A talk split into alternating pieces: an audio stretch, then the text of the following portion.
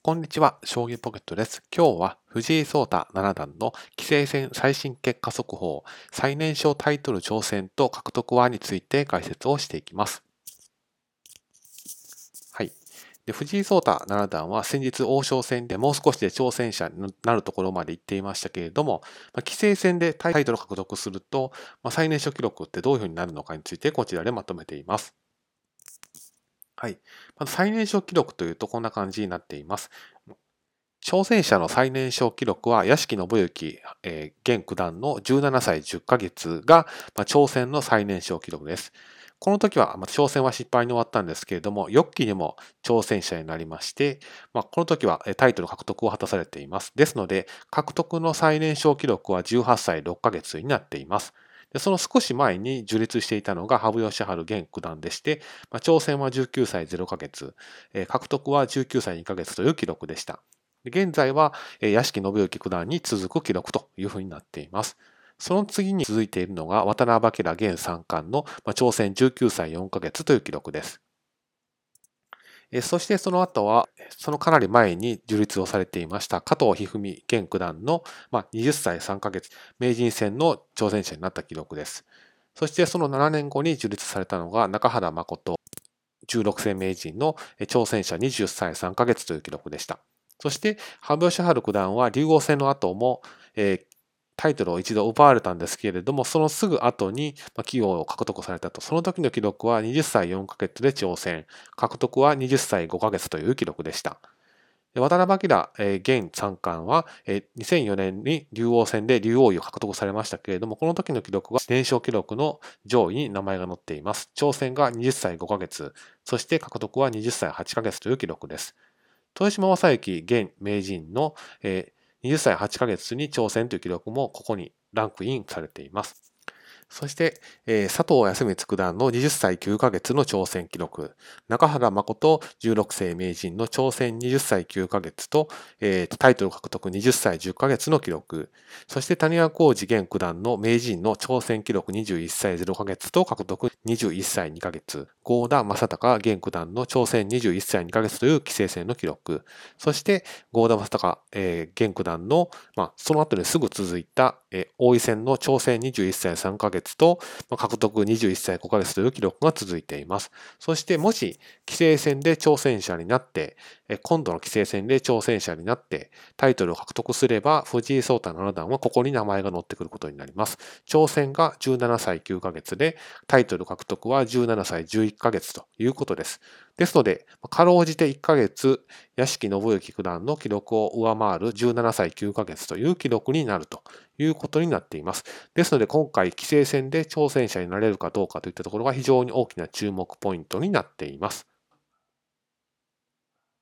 ですので、挑戦者になる最年少記録的には、最後のチャンスが今回の棋聖戦になっているということです。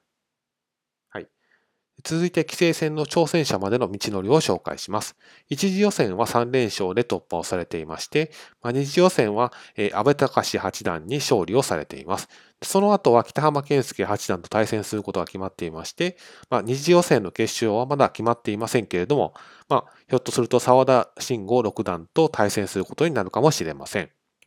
そして、決勝トーナメントに勝ち上がると4連勝で挑戦者になることができますけれども、まあ、シード棋士としては、この7名の方がおそらくシードされていると思います。東島名人、久保九段、郷田正孝九段に菅井七段、広瀬明人竜王と佐藤天彦九段、そして高見七段と、この7名の方が、まあ、シードされている可能性が高いので、まあ、非常に強敵がいっぱい揃っているという状況です。そしてここも勝ち上がると最終的に棋聖戦で渡辺明三冠との5番勝負が待っていると、こういう流れになっていきます。挑戦者が決まるのは2020年の4月後になる可能性が高いというふうに思われます。はい。棋聖戦の直近6年間の挑戦者をこちらでまとめてみました。2014年には森内俊之当時の竜王が挑戦されましたけれども敗退。2015年には豊島正幸七段が挑戦されましたけれども敗退。2016年には永瀬拓也六段が挑戦されましたけれども敗退。2017年には斎藤慎太郎七段が挑戦されましたけれども敗退。そして2018年に豊島将之八段が挑戦されまして、見事初タイトル獲得を棋聖戦で果たされています。そしてその翌年に渡辺明二冠が挑戦をされまして、タイトルを豊島将之当時の棋聖から奪いまして、三冠になったと、こういう流れになっています。で羽生善治棋聖の10連覇が2018年に止まった以降は、まあ、2年続けて棋聖が交代しているという状況です。では、藤井聡太七段と渡辺明三冠棋聖の比較をしてみたいと思います。はい。通算勝率は渡辺明三冠の6割6分6厘に対して、藤井聡太七段の8割3分。レーティングは渡辺明三冠の2071に対して藤井聡太七段の1947。年齢は渡辺明三冠の35歳に対して藤井聡太七段の17歳。まあ、ほぼ18歳差ということです。順位戦は渡辺明三冠が A 級でトップを走っていますけれども、藤井聡太七段も C 級1組でトップを走っています。竜王戦については渡辺明三冠が1組に所属ですけれども、藤井聡太七段は今期は4組ですけれども、昇級されまして3組に所属をすることになっています。タイトル獲得はこれまで渡辺明三冠が23期に対して藤井聡太七段はタイトル戦に出場されたのは渡辺明三冠が、今度の王将戦で32回になります。一方の藤井聡太七段は現在のところはありませんけれども、棋聖戦で挑戦者になるとここが1ということになります。対戦成績は藤井聡太七段の1勝0敗ということです。はい。では、主なトッププロ棋士との直近1年間の対戦成績をまとめています。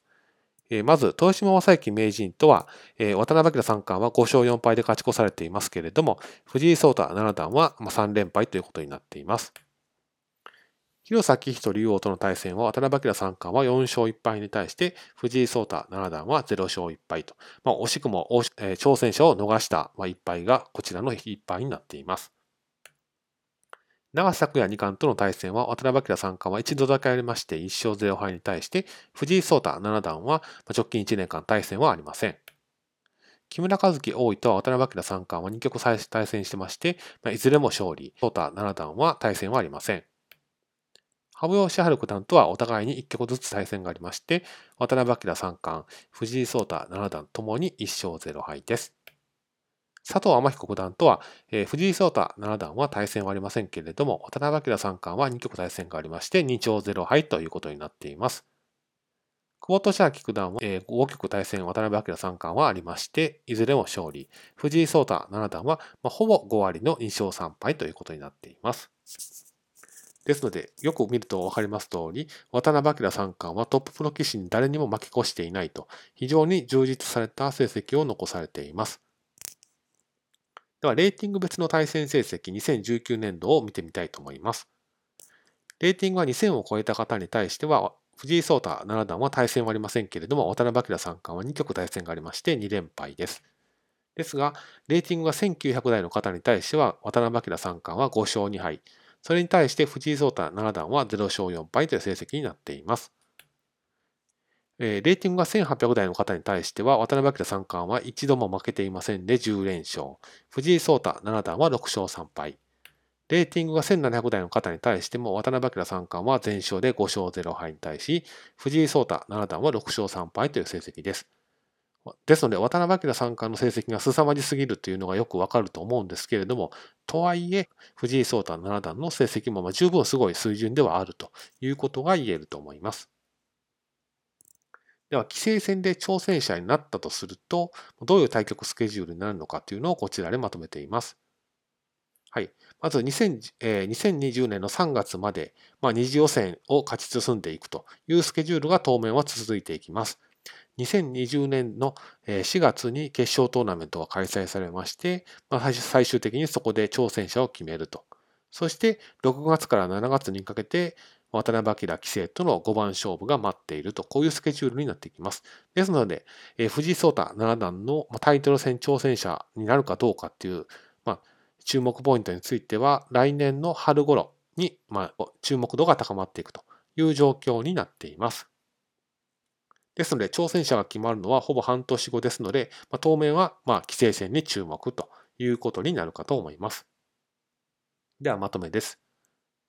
で、藤井聡太七段が渡辺明三冠に挑戦したとすると、やはりこう、あらゆる比較分析結果はやはり渡辺明三冠の方がはるかに有利という数字になっています。